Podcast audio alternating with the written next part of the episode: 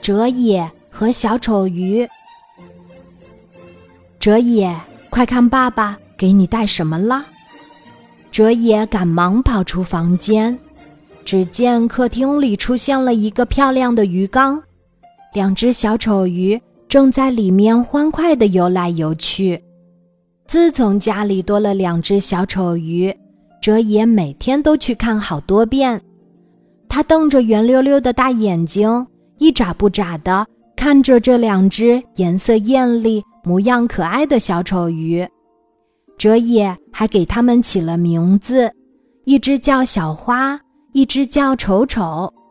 看着它们在水里摇头摆尾、娴熟地翻着跟头，哲野羡慕极了，多希望自己也能成为小鱼，那样。就可以在广阔蔚蓝的大海里无拘无束地遨游了。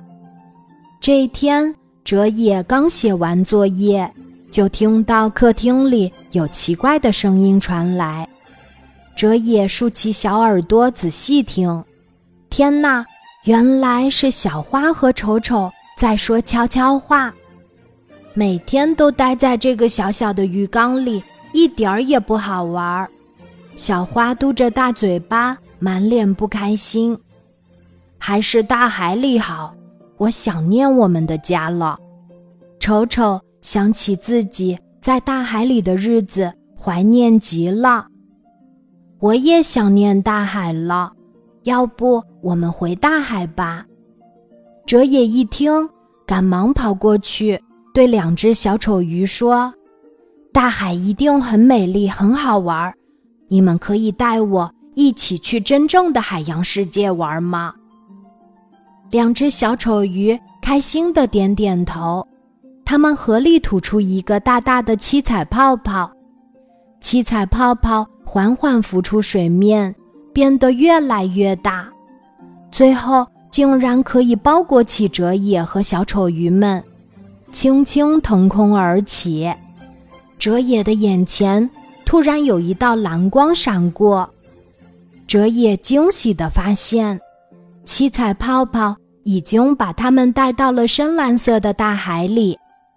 五颜六色的小鱼穿梭在童话般的珊瑚丛里，成群结队地吐着泡泡玩游戏。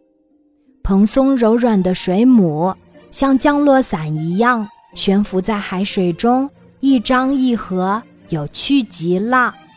哲野跟着小丑鱼们在大海里游玩，到处充满了欢声笑语。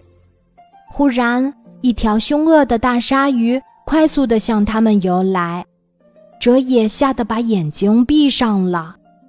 完了完了，大鲨鱼会把我们吃掉吗？可时间一秒一秒地过去，什么可怕的事情都没有发生。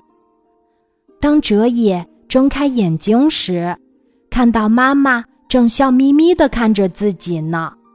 哲野揉揉眼睛，开心地告诉妈妈：“妈妈，我刚刚和小花丑丑遨游在海洋的世界里，自由自在极了。刚刚还遇上了大鲨鱼。”哦，是吗？是真的，妈妈。不信你闻。我的衣服上还有海水的味道呢。妈妈搂住哲野，亲了亲他的额头。不止哦，我们家哲野的头发上也有咸咸的味道。哲野和妈妈的笑声在屋子里飘来飘去，鱼缸里的小丑鱼们游来游去，快活地翻着跟头。放暑假的时候，哲野一家。开车去海边旅行，虽然很舍不得和你们分别，但我知道大海才是你们真正的家，那里有更多的小伙伴儿。哲野依依不舍地把两只小丑鱼放回了大海。小花、丑丑，我会想你们的。那天的阳光真美，哲野看到小花和丑丑。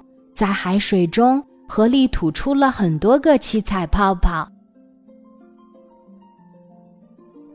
今天的故事就讲到这里，记得在喜马拉雅 APP 搜索“晚安妈妈”，每天晚上八点，我都会在喜马拉雅等你，小宝贝，睡吧，晚安。